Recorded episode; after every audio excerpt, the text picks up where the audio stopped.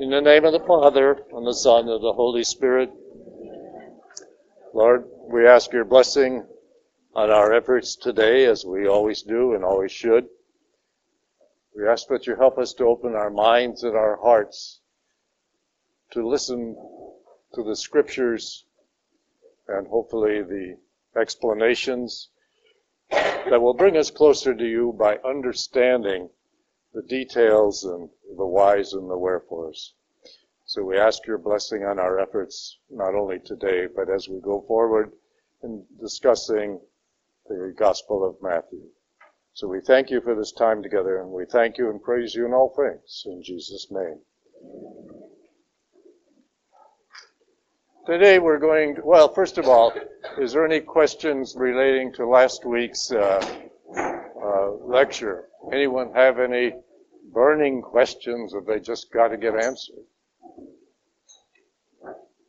No one. Well, you mean that I was that clear? What's that? 5 or 6, but I can't remember. 5 or 6, but you can't remember. Okay. Yeah.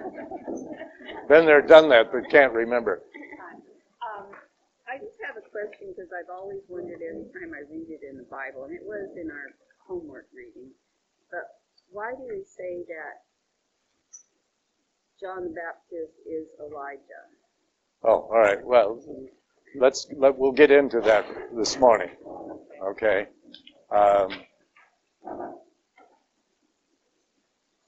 Good point.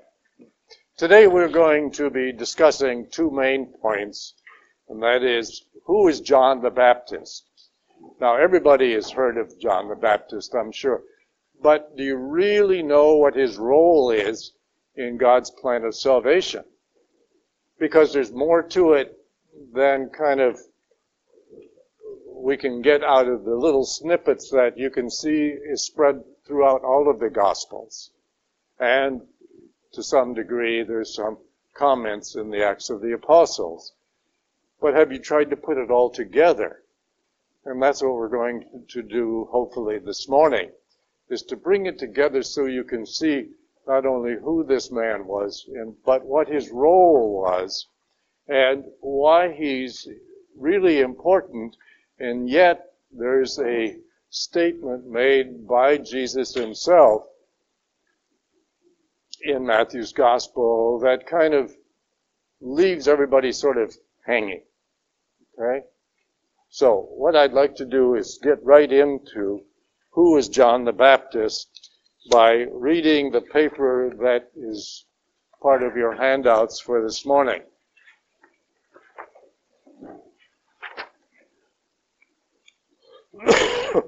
I put this in writing because I think it's something that you're going to need to read a couple times before you really kind of grasp the whole content of who the Baptist really was and why he is an important character in this entire plan of salvation. Okay. So, with that, we have all heard and know a little about John the Baptist, but do we really know who this man was and why he is an important person, not only in the New Testament, but also in the Old? Although not mentioned by name in the Old Testament, he is prophesied as one to come, or to announce the arrival of the Anointed One, or the Christ. I want to stop there, as I will every so often, is we've heard the phrase, the Anointed One, and of course we all know Christ. I've had somebody ask me if that was Jesus' last name. I thought, oh man, surely you don't know the background. All right. Throughout the Old Testament, wherever the Messiah was considered, they didn't have any really firm idea of who the Messiah was in the Old Testament, but they knew that he was a deliverer and an important person. And of course, as time went on closer to the time of Christ, the perception was that he was going to be a magnificent ruler who was going to come and get rid of the Romans so that the Jewish people would again be a sovereign nation as they were under David and be their own ruler. Well, that wasn't in the cards, so to speak. That wasn't part of God's plan. All right. But the idea of the ruler, or the Messiah, I should say, and if you translate that back into the Hebrew or the Aramaic, it comes out the anointed one of God. All right, so that is what this special person was going to be in the eyes of the people of the Old Testament time. The anointed one of God. That was as close as they could get to whomever this person was going to be that was going to deliver them primarily from the Romans. All right, they were thinking of an earthly ruler, somebody who was going to really sweep the Romans out of there. Well, that never happened, of course, as we know. But translating that back, as I said, from the Aramaic or the Hebrew, through the Greek, and then into the Latin, and then into English, it is where we get the word Christ. Now, if you take it from the Aramaic, or the Hebrew, it's the anointed one. Going into the Greek, it's Christos. Going into the Latin, it is almost the same, Christos. But then into English, it is Christ. All right? Does that kind of give you some background there? All right. But John the Baptist was often thought of, as we all know, because it says so right in the gospel here, that by many people they thought he might be the Messiah or the Christ. Okay. So let us see who this man is and why he's mentioned so often. As you have seen in the writings of the list of Bible references that I gave you last week, he's mentioned several times in all four Gospels and in the Acts of the Apostles. But I want to bring this all together so we get a better idea of who this person is. Okay. And speaking of being mentioned, John the Baptist is the only person, aside from Jesus, that is mentioned in all four Gospels and the Acts of the Apostles. There is no other individual, human individual, that is mentioned in all four plus Acts. All right. You're including Peter in that? Yes. Peter is not mentioned in all four Gospels. Mm-hmm. To begin, we know the circumstances of his miraculous birth. That is, Elizabeth and Zechariah were an elderly couple who had longed for children or a male heir, but did not get it until the time came. And they were part of God's plan just as well. Right. Elizabeth was advanced in age, that is beyond the usual childbearing age, and nevertheless, as part of God's plan of salvation, she was chosen to give birth to a special person to fulfill a need in God's plan. The circumstances and timing of this birth, that is of John the Baptist, were not sort of coincidental, but part of a much larger plan, as we shall later see. To make sure that the word did get around, the father of this child was struck mute for the 9-month period in order to emphasize the importance of this event. John's name was determined by the demand of the angel. In other words, John's name was dictated by God himself and transmitted by the angel who made the announcement to Zechariah the father.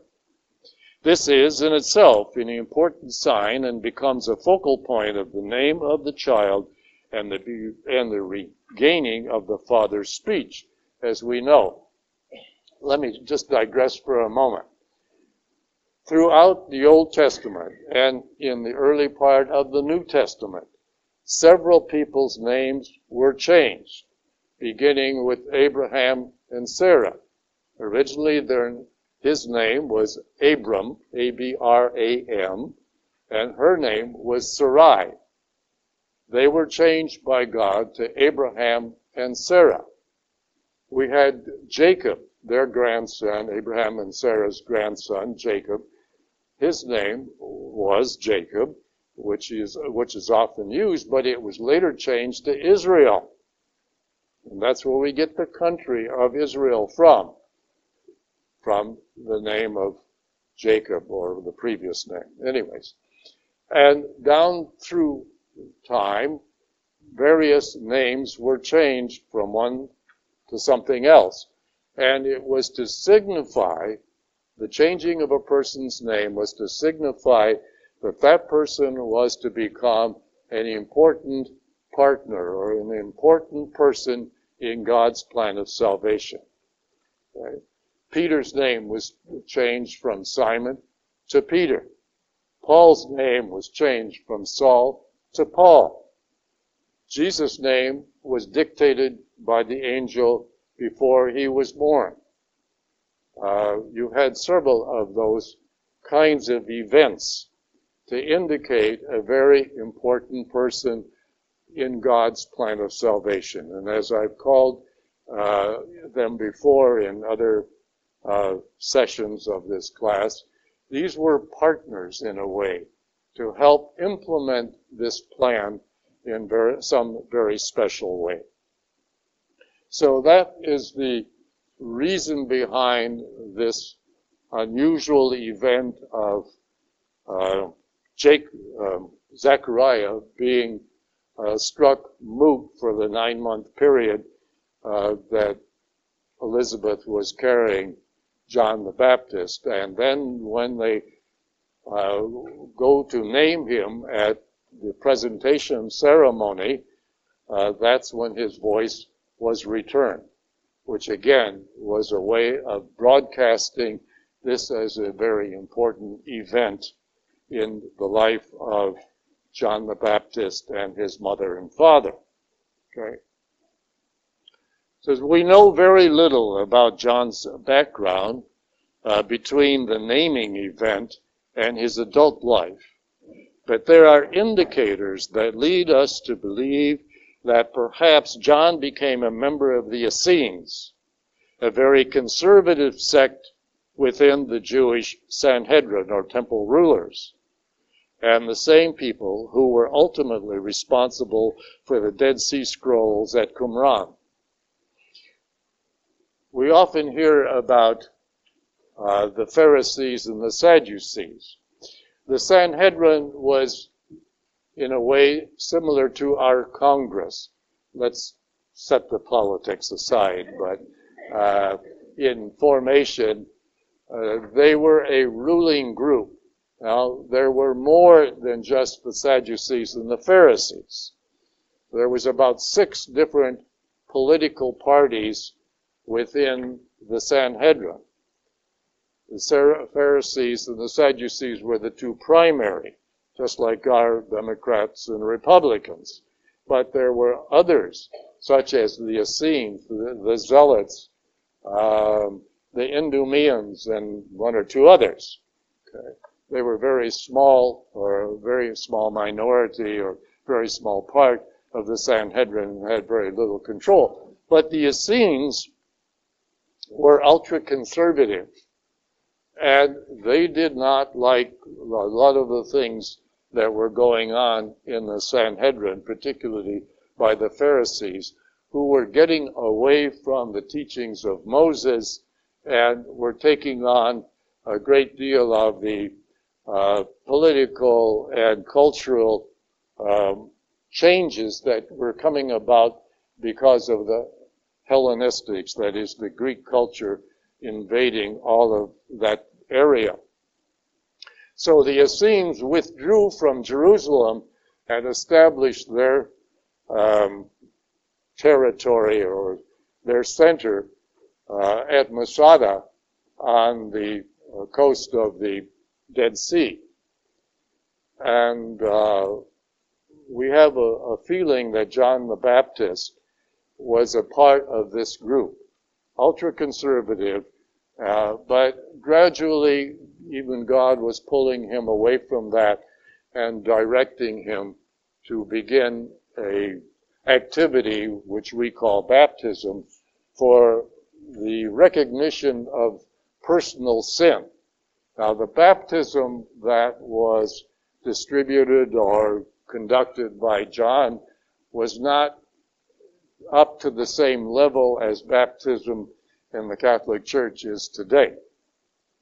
But it was a personal act of contrition, you might say, that was not sanctioned by the Pharisees or Sadducees. It was not an official part of the Greek culture, but it became a personal act of outward contrition for sins committed.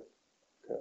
So baptism existed long before Christ, long before. We don't know exactly how long, but we do know that it was a personal act that people would demonstrate in some way or form, but it was not in the same blessing. But John the Baptist realized that this was something missing from the true Jewish culture and beliefs at that time. And therefore, he made it sort of the center point of his ministry. We also know that he took a Nazarite vow, which required him to abstain from strong drink of any kind and not to shave or trim his hair. He apparently lived a lonely life in the desert. Remember, his parents were advanced in age and most likely deceased when John began to preach. Also, we don't know how long John was preaching and baptizing before Jesus came into the scene, but the culture of that time was such that a person younger than 30 years of age was not considered mature or educated enough to be taken seriously.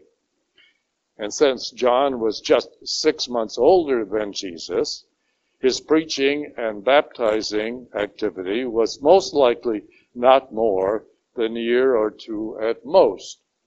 Now, how do we know that he was 6 months older than Jesus? Yeah, that's right. Mary and Elizabeth were pregnant at the same time. The appearance of the angel to Elizabeth and Zechariah was approximately 6 months because the angel told Mary of that, and that's how we know that. How John got started into baptizing, we don't really know, but baptizing was not something new to the Jews of that time. It was a personal, outward, or public act of contrition for sins committed and part of the Essenes ritual. John saw this as fulfilling a need that was missing from the traditional Jewish practices, although it was not sanctioned by the temple priest. He must have been inspired to use this ritual as the keystone to his ministry. It drew a great deal of attention, even to the point of gaining King Herod's attention and curiosity. Another piece of the narrative portrait is a Jewish legend regarding the return of Elijah. Now, we know that Elijah was taken up to heaven in a fiery chariot. It says so in the second book of Kings, chapter 2, verse 11. And that is the last time anyone saw of him. Now, it's kind of interesting if you go back and read the story of Elijah and his protege, Elisha, two men who were very active in promoting a strong following of the teachings of Moses as opposed to what was going on throughout the second book of Kings. However, a legend, not history, not reality that we can bank on, but a legend developed over the years and became part of Jewish beliefs and folklore that Elijah would have to return in order to die and then go to heaven. The Orthodox Jewish people still believe this, and in their annual Seder service at Passover, they set a special place at table, hoping that Elijah will return in their midst and favor them. Anyone that's been to a very Orthodox Seder service will be aware of this. A special place will be set at the table, and a chair will be set there, slightly turned, for expecting Elijah or hoping that Elijah will return to them at that time and favor them. Okay.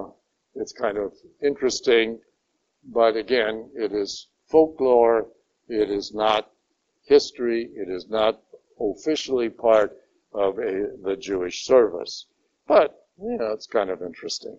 It's something like when you set out cookies and milk for Santa Claus. You know?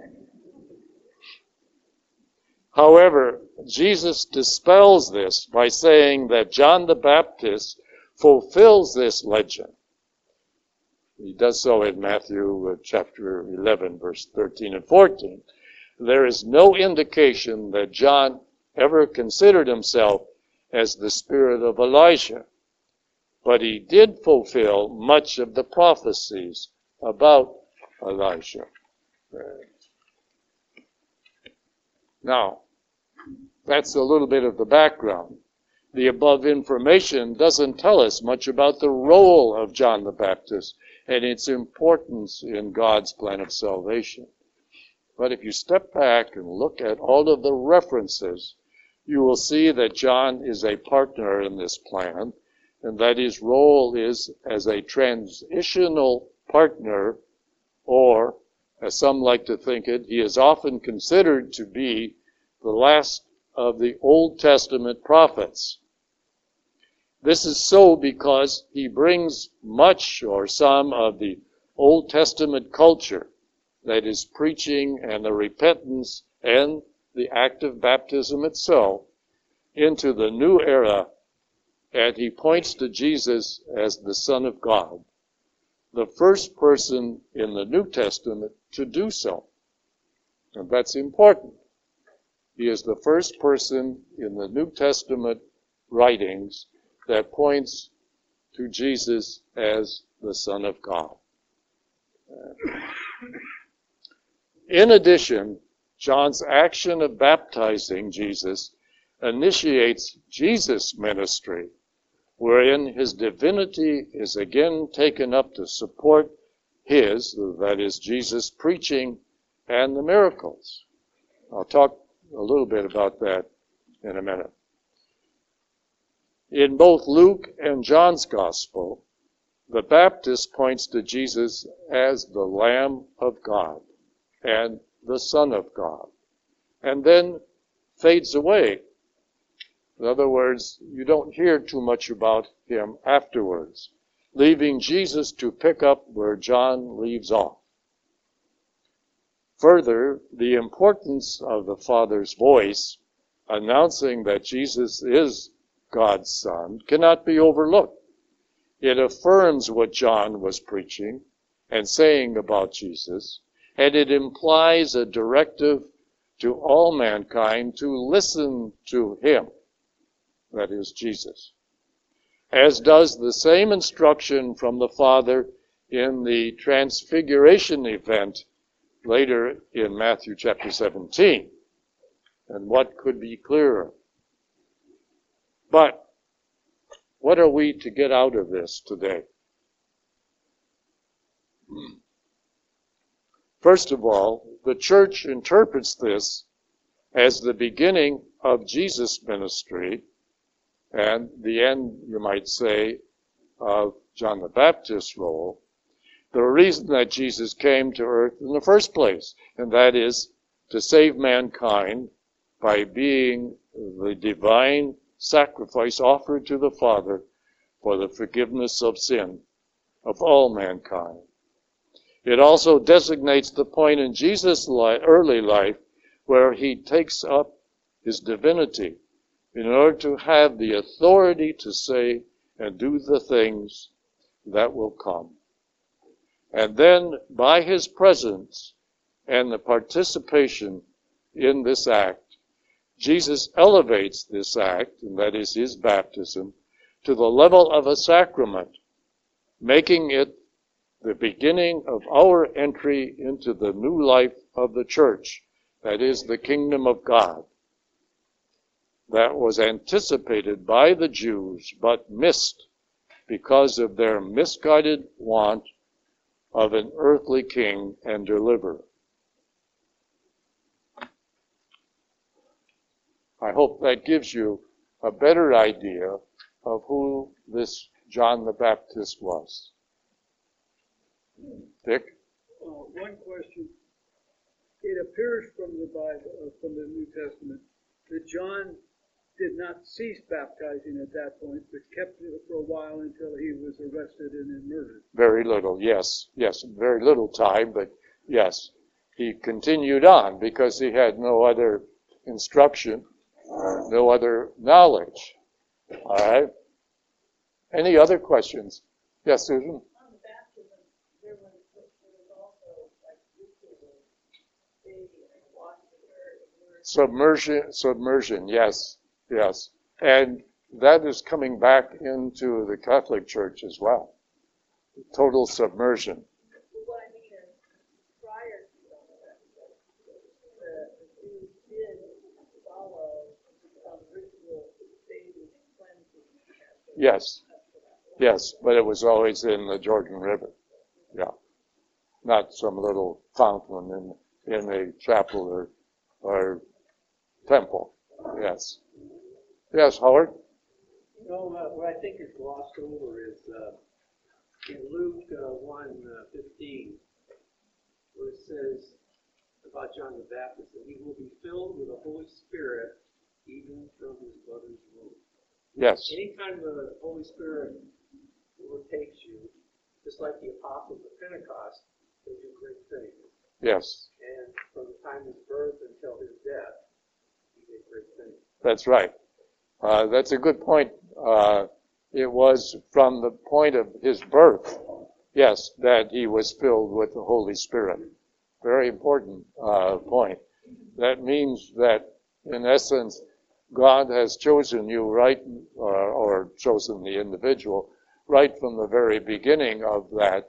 And if it happened at the time of conception, in this case, within the womb of his mother Elizabeth, then John was dedicated immediately to this particular role in God's plan. Mary also was designated as full of grace right from the time of her conception. And that is an important way of looking at Mary's role also in God's plan. But she was dedicated. And because of that, that is the essence of why we looked at Mary as being the Immaculate Conception. She was dedicated for a very specific role in God's plan and was kept pure, perfectly pure right from that moment and never sinned. And some people, particularly Protestants, will question this and, poo-poo it because they don't believe it, but it says so right there, and they just don't understand the essence of what that was, as Howard just pointed out. Being filled with the Holy Spirit, particularly right from conception, designates a person that has never sinned or will never sin. There are so many other little things in here also that I think we need to get out of. One of the things is that this is sort of the ending of John's role in God's plan, because he was imprisoned by Herod shortly after and then eventually beheaded, unfortunately, by Herod out of kind of a stupid little blunder. It is also designating as the beginning of Jesus' role in God's plan. Now, Jesus being God, you often wondered, well, why did he have to be baptized? That's a question that I often have. Remember, Jesus was a human being as well.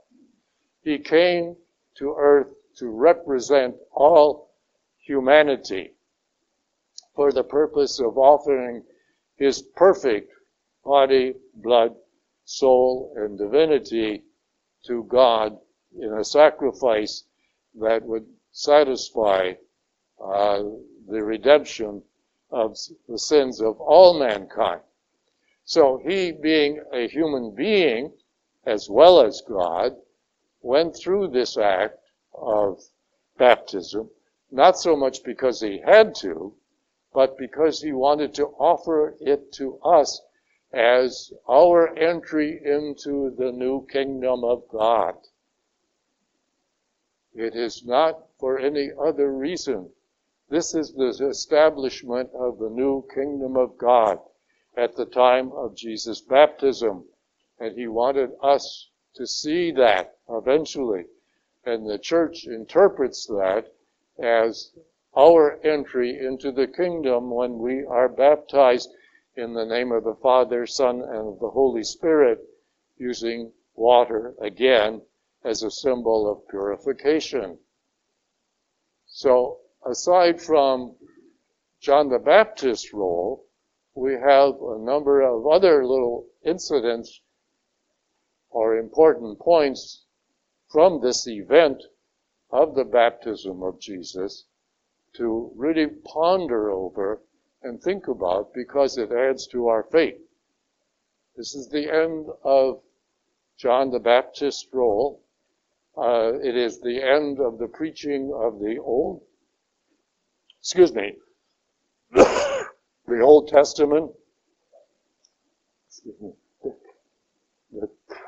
you go get me some water?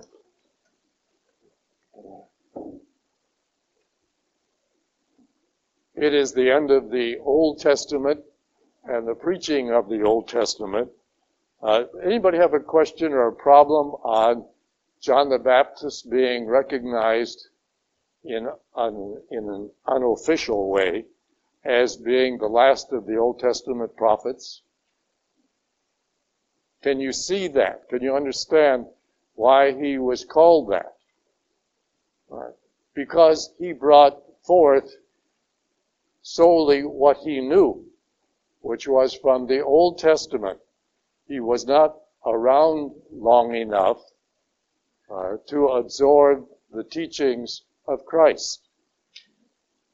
He was imprisoned and then beheaded. Yes, Howard? Can you just say he satisfied the old covenant because Jesus was?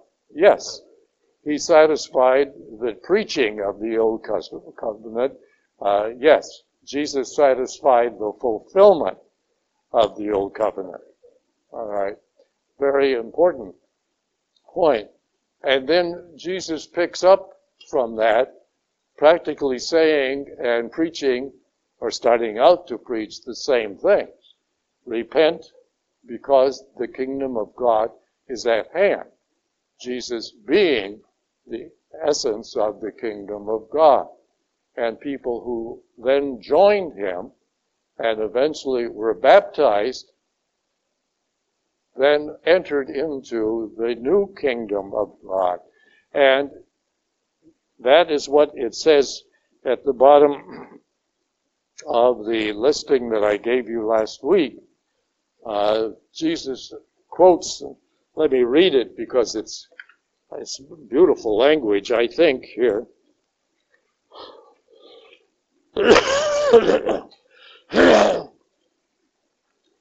As they were going off, that is, the people who were following John, I'm reading from Matthew chapter 11, Thank you. As they were going off, Jesus began to speak to the crowds about John. What did you go out to the desert to see? A reed swayed by the wind? Then what did you go out to see? Someone dressed in fine clothing? Those who wear fine clothing are in royal palaces. And of course, that's in reference to the rags that John the Baptist lived in, animal hides. Then why did you go out? To see a prophet? Yes, I tell you, and more than a prophet. This is the one about whom it is written. And this is again from the Isaiah. Behold, I am sending my messenger ahead of you, and he will prepare your way before you. So this was all planned by God the Father, that there would be a messenger who would be the herald of good news, referring to Jesus Christ and pointing him out as the Lamb of God and the Son of God. But Jesus then goes on to say, Amen, I say to you, among those born of women, there has been none greater than John the Baptist. But yet, the least in the kingdom of heaven is greater than he. And that has stymied and stumbled a lot of people over a number of years. Right. In other words, he's praising John to the hilt. But that is because he was the last of the Old Testament prophets, and he will be credited for that, for fulfilling his role in God's plan. But he's saying that anyone who is born into the new kingdom of God is greater than John, because we have had the ability to receive Christ himself into our heart and soul and spirit, okay, through baptism and through the Holy Eucharist, which then elevates a person who sincerely does that to be above anyone who, even though they were of great importance, didn't get into or have the ability to partake of the kingdom of God that was initiated by Christ's life, death, and resurrection. Do you understand that? That is what makes John the Baptist's role in God's plan so important. And the baptism of Jesus Christ at the same time by John is also important because it elevates the whole idea of baptism as an entry into the new kingdom of God by Jesus' participation in that act. He raises that act to the level of a sacrament. Can you think of any other occasion when he did the same thing? What about the marriage feast at Cana, where he not only is present, but he participates in helping the individuals being married there by supplying the wine? It was the culture at that time that the groom always supplied the wine for the wedding feast. In this case, they ran out of wine, and so Jesus supplies that, but in a great abundance. The abundance, the 5 stone jars, which would hold 30 or 40 gallons each, was far more than they would need. Remember, wedding ceremonies went on, or celebrations went on for a week in those days. By Jesus' participation in that and supplying an overabundance of wine, which was an indication of his overabundance of forgiveness for all of the sins of people who made sincere contrition. And that elevates that event to the sacrament of matrimony. That's why the idea of commitment in the sacrament by a husband and wife, or a man and woman, is so important, because it is a sacrament. It is something that God Himself is involved in. Excuse me.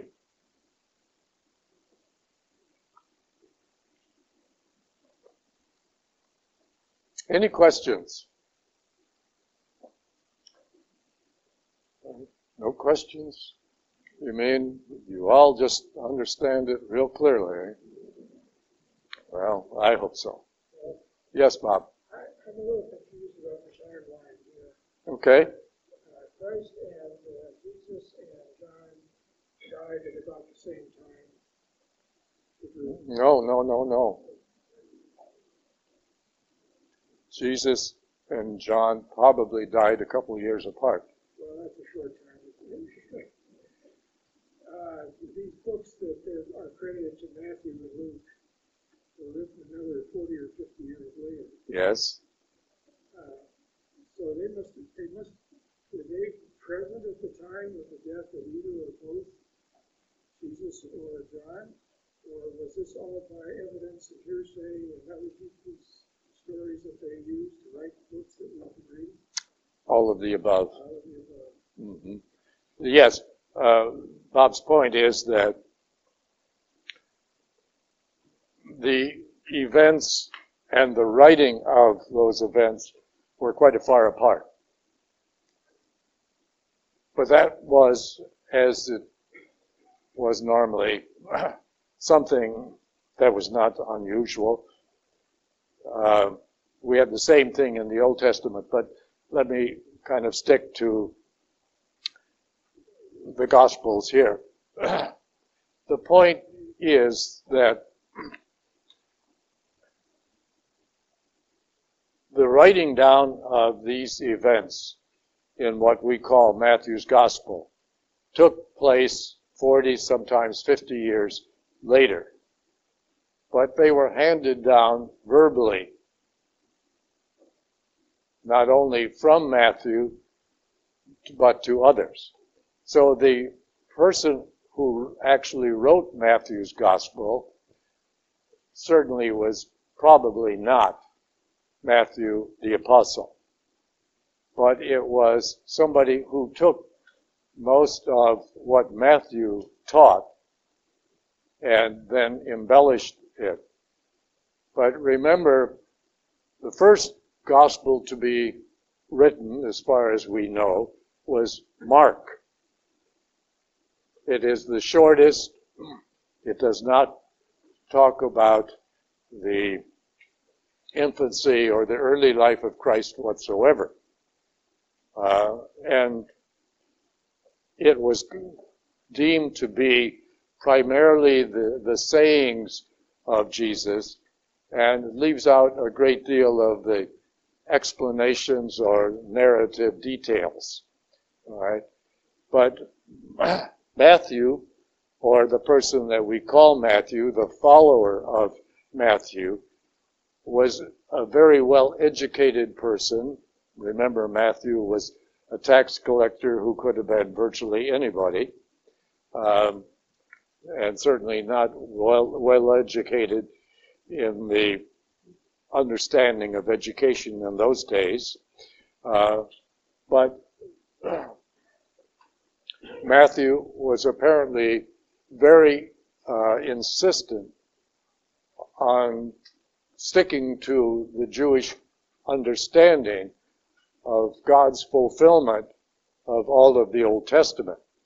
And therefore, Matthew's Gospel is a very Jewish structured document. You have, and I think we covered a little bit of this last week, but it's all right to go over it again. Conversely, you have Luke's gospel. Luke was a Greek-speaking Jew, knew the Jewish faith very well, but probably didn't speak Hebrew. He wanted to write the same kinds of things, so he also took Mark's gospel and embellished it, but he did it for the purpose of convincing the Jewish or the converts, the Jewish people who spoke only Greek, or those people who were not Jews but came into Christianity speaking Greek and understanding it. Most of those people would not have understood some of the traditional things that Matthew puts into his gospel. Remember, Matthew mentions at the end of all of his, there's 5 major divisions in the book of Matthew, and at each one of those, the ending is almost identical in wording, that these events were written here to indicate the fulfillment of certain things out of the Old Testament. Right? So Matthew had one primary objective in his writing. Luke had another objective in his writing of convincing the Greek-speaking people of the same things. Mark's gospel had probably no objective except in preserving the teachings and the sayings of Jesus itself. Now, you go to John's gospel. John has an entirely different objective. He's taking the idea that Jesus was God, coming to earth to save mankind, whereas the other 3 were this man who grew up to be God, or was God all along, but not obvious, at least in the early days. So you had these 2 converging types of Gospels. It covers virtually all aspects of Jesus' life in some form or another. And the church was left to interpret them in order to develop Christianity out of these Gospels. And that is why we often refer to the church in itself as an apostolic church, meaning it came from the writings of the apostles. Now, only 2 of those 4 were actually apostles in the traditional sense. That is, Matthew and John. Mark and Luke were not apostles, but obviously they learned from, because we know that both Mark and Luke followed the apostles quite closely and were very instrumental in helping them in many ways. Okay. Any other questions? Have I made the importance of John the Baptist a little more understandable in your eyes? Yeah. Sort of version here a little bit. You gave us some references. Yes. I believe that the one from Malachi is wrong. Oh. And I don't understand the one from Numbers. Could you cover those 2? All right. Well, let's go back to them. Malachi, give me the reference. Malachi 3:1. I don't see John in 3:1 at all.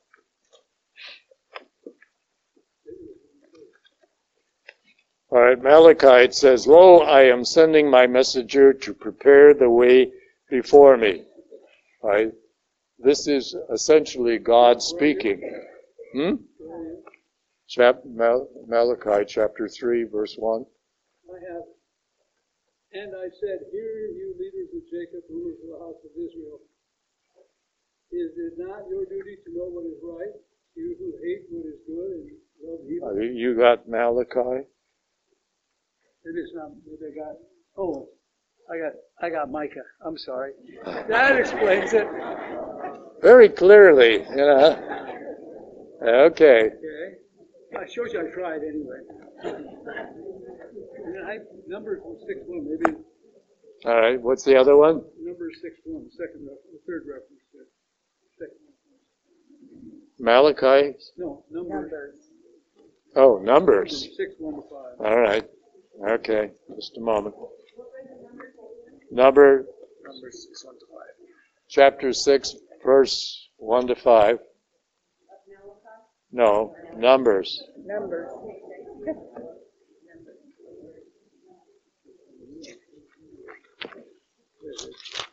Did you say 6? I don't have the. Chapter 6. Verse 6, verse 1 to 5. Verses 1 to 5. Okay.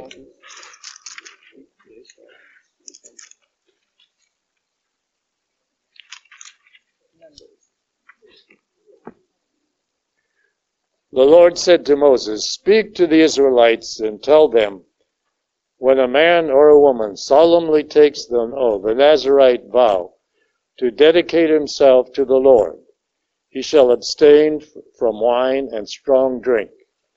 He may neither drink wine, vinegar, or other vinegar, or any kind of grape juice, nor eat either fresh or dried grapes. As long as he is a Nazarite, he shall not eat anything of the produce." Well, this is the whole idea of John the Baptist living on, whatever he could find out in the desert. And taking the Nazarite law indicates that he was part of the Essenes. That's why I mentioned that there were indicators that he was probably part of the Essenes, because that was part of their ritual, where they would not shave or cut their hair, and then they would take certain vows of not drinking anything in the way of wine. So this is not really a forecast of John, but it's how John lived. Yes. And yeah. The angel was talking to John's father. He said that he shall never drink wine or right. Yes. Yeah. And of course, living in the desert, there weren't any bars out there to give him. That cactus juice gets pretty strong. Oh, yeah, that's true. Okay, but it has to ferment first. Yeah. Okay. Any other questions? Yes, Vito? That's right. Yeah. You can't have two people preaching almost same thing, and then people would go back and forth which one, Yeah. No, it's a way of closing out one role and opening up another. Yeah. But it's important, I think, for us to see that, to get the connection. That's one thing that is rather difficult to do if you don't get into some of the nitty-gritty details and find out why. But John the Baptist, I think, as we can see from all of this, was a very important person and fulfilled his role. Now, that opens up sort of the door to our next subject, and that is Jesus spending time in the desert before he begins to actually activate his role in God's plan of salvation. Even though he was always God, remember, he set aside that role while he was growing up. A lot of people think that at the time he was baptized in the temple, he was teaching in the temple around the age of 13, which would have been his bar mitzvah time, that he did indicate to his mother when she asked why he went off and left her for 3 days or whatever, and he says, "Did you not know I had to be about my Father's business?" We cannot take that too seriously, because any firstborn male child could say legitimately the same thing if they were qualified. Now, we know that Mary and Joseph knew that Jesus was very special, They may not have totally understood the entire role until after it all happened, but nevertheless, they knew right from the beginning that he was special. So therefore, they must have encouraged him to study the scriptures as much as he could in order to get some idea of why he was special. And therefore, he was very well groomed for his age when he was confronted, or when he started asking the temple priests and rulers questions at the age of 12 or 13. And that impressed him. But we can't say that he knew he was God at that time, because remember, he set that aside because he wanted to be a human being only. Yes, Howard? That kind of confuses me, because we say the Word made flesh, and if the Word made flesh, he knew that as a child. He had to. Well, that's true. He knew but he again set all of that divinity aside, and we know that from Paul's letter to the Philippians, chapter 2, verses 6 to 11, and we've all heard that poem many times, and I say poem because most writers of Scripture believe that it was something that was added from another source. Okay. Excuse me. But getting into the 40 days that Jesus spent in the desert in preparation for carrying out his role in God's plan. First of all, let's talk about the idea of 40 days. Throughout the Old Testament scripture, and in the early days of the New Testament, the use of the word 40 is a convenience, and it is not exact. You cannot say that it was 40 days because of this date as the beginning and that date as the ending. People did not keep records and calendars for small personal events of that kind of thing. So when they went to write the histories down, they had no way of knowing the exact number of days, weeks, months, years, or whatever. And therefore, they would use the term 40 to indicate a long but imprecise period of time. Does that make sense? So when you see the word 40, you have to be able to visualize that this could have been 28, 30, 42, 50, whatever. Yes, Julie? Okay. All right, but the whole idea of the 40 days retreat was probably not exactly the way it is described in the Bible, but nevertheless, the meaning, the intent, the purpose was pretty much accurate. And that is, before Jesus began his public ministry, he spent a great deal of time, again, because he has now taken up his divinity. The divinity and the humanity have come together again, and he is starting out on a new major leg of his role. And that is to preach and teach the kingdom of God and the repentance needed to get there. During that time, he is, after not eating or drinking for whatever length of time that was, his humanity would have been suffering, obviously. And so the devil tempts him to prove that he is God by turning some stones into bread. And Jesus quotes from Deuteronomy that not by bread alone does man live. In other words, it takes a great deal more than just bread to be a human person and sustain humanity. Okay? Then the devil tempts him again by trying to show him the great wonders of the world and so forth and so on. And he is then again confronted with a temptation, and Jesus again applies another quotation from Deuteronomy against personal glory.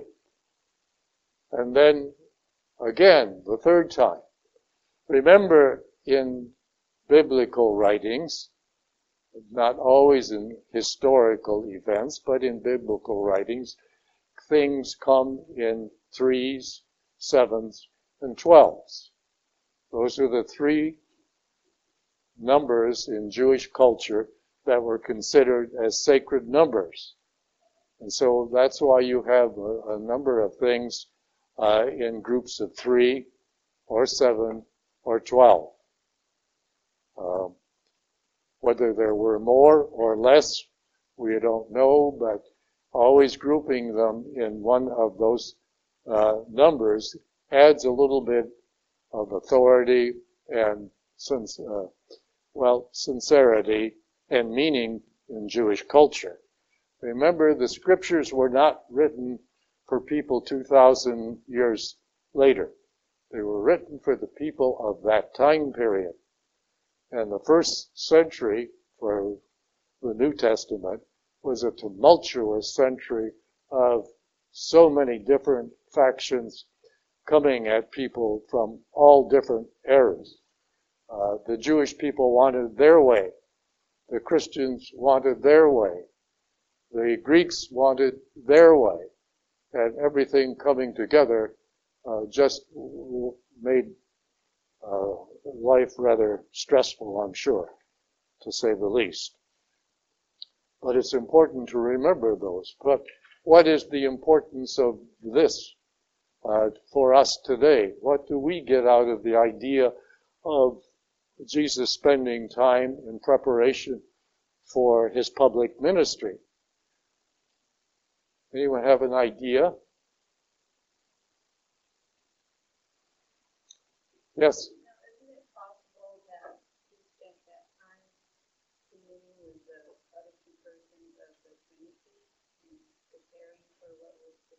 Yes, very much so.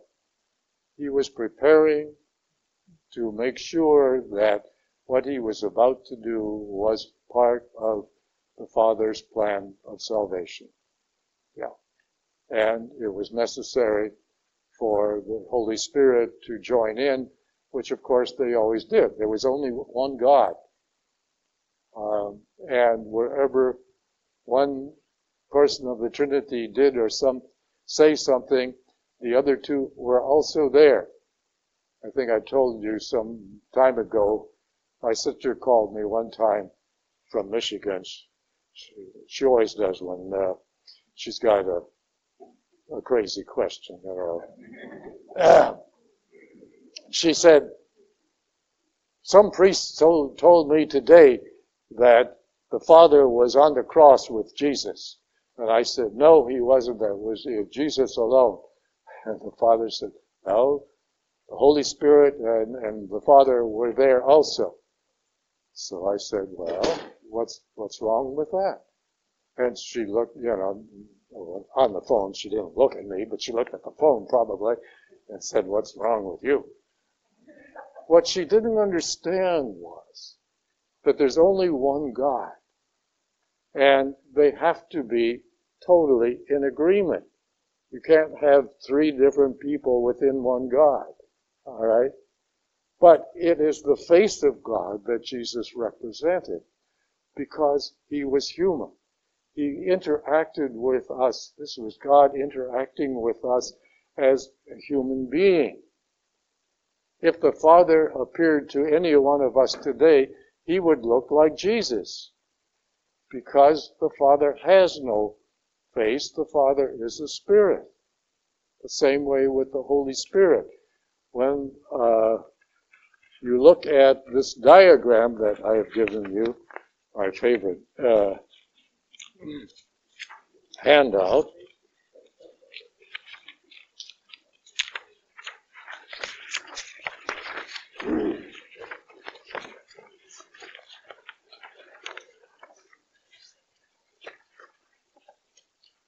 it's in a circle to indicate the unity, the oneness. God is one.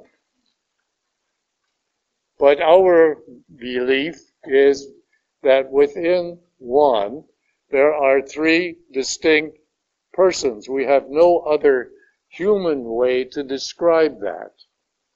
Obviously, there must be some theological or spiritual way of describing that, but we don't know. So we have to say that there are three persons. They each have their particular role in God's plan. The Father created all mankind and all of the things of earth to support mankind. He then created the Jewish faith in order to implement his plan of salvation through the Jewish people.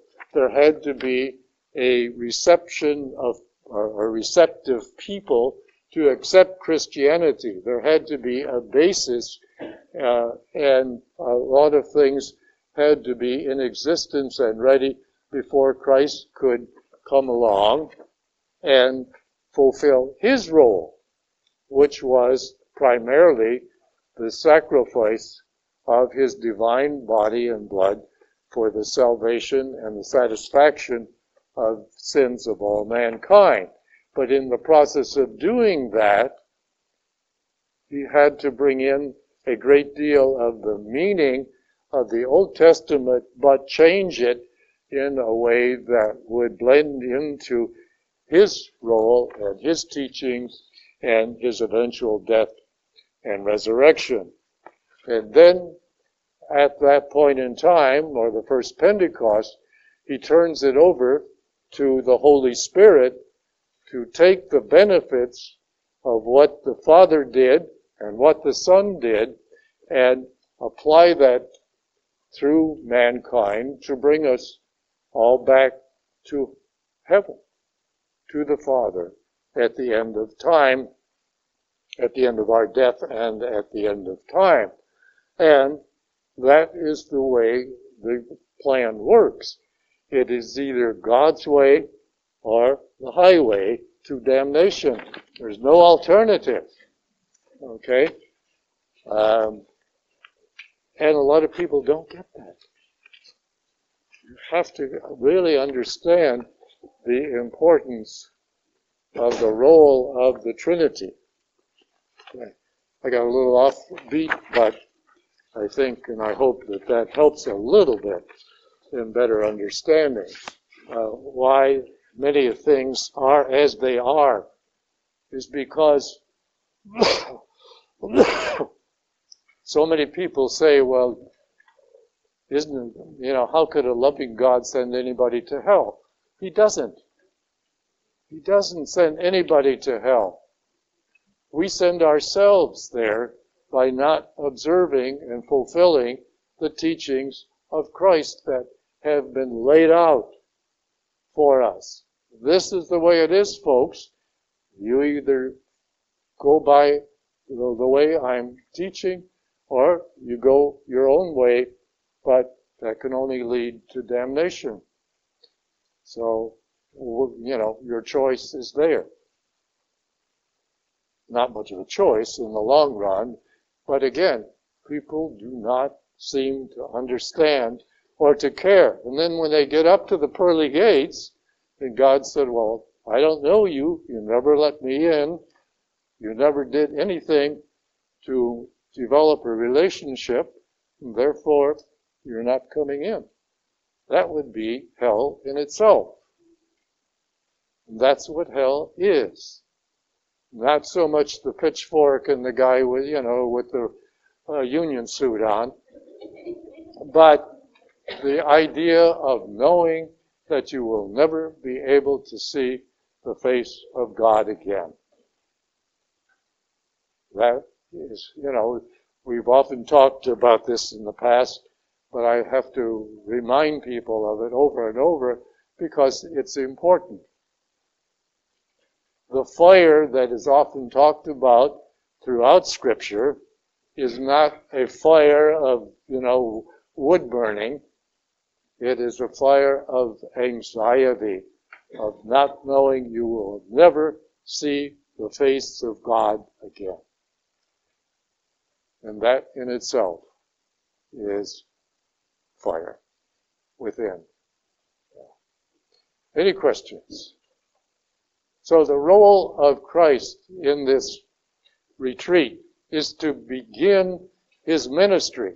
What we should get out of that is an understanding that when we start anything of importance, any major decisions of our life, our careers, our backgrounds, our raising our children, whatever, we should spend time in prayer. That doesn't mean that you know, have to spend hours and hours on your knees. Sometimes it only takes a few minutes to say a very sincere prayer. But it is important that you bring God into the picture and ask for his guidance and direction in making serious choices. How many of you actually do that? Anyone? Anyone? It's important. Yes, good. I'm glad to see some of you. But please try to understand that when you start making serious plans of any kind, that you spend time in prayer. Now, do we know of another occasion when Jesus did this?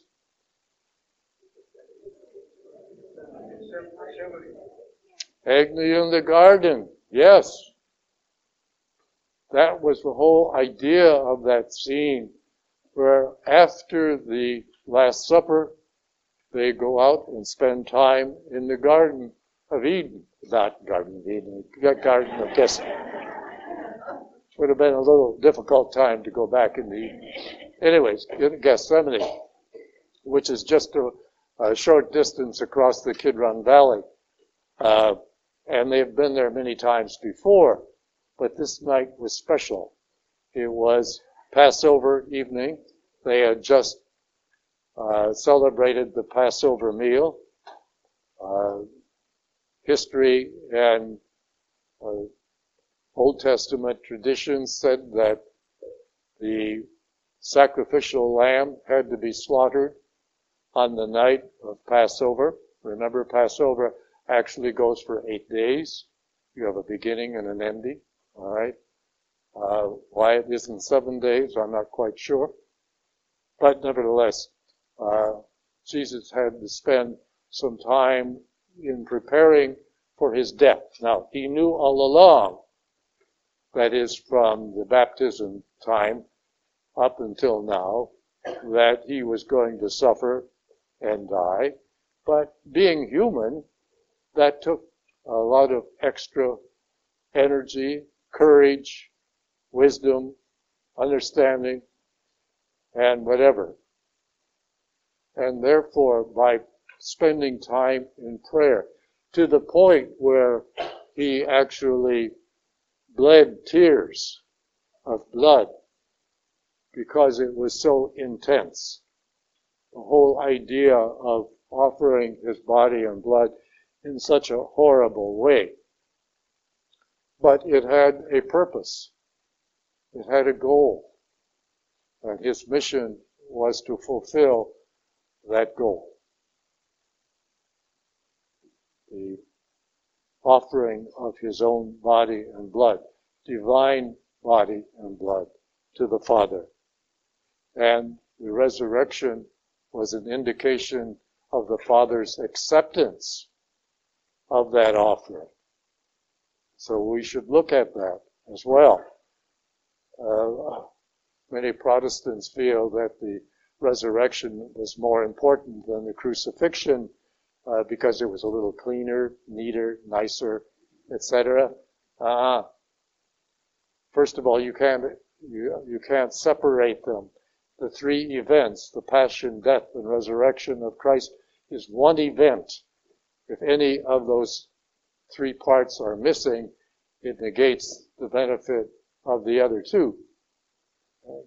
But the resurrection was an indication of the acceptance of the sacrifice that God made on behalf of all mankind. But it is the sacrifice which was the epitome of that particular event. Again, we should make it a point to spend time in prayer before making serious decisions, because they could affect our whole life. Any questions? I hope now that you're getting something out of this kind of teaching rather than going through the chapter and verse method that we've done in the past, because it's important to understand the whys and wherefores of these major events that are described in the New Testament, particularly in Matthew's Gospel. But from time to time, we will bring in even similar events or corresponding events in other Gospels in order to round out a full understanding. Well, again, any questions? All right. Next week, we're going to take up the subject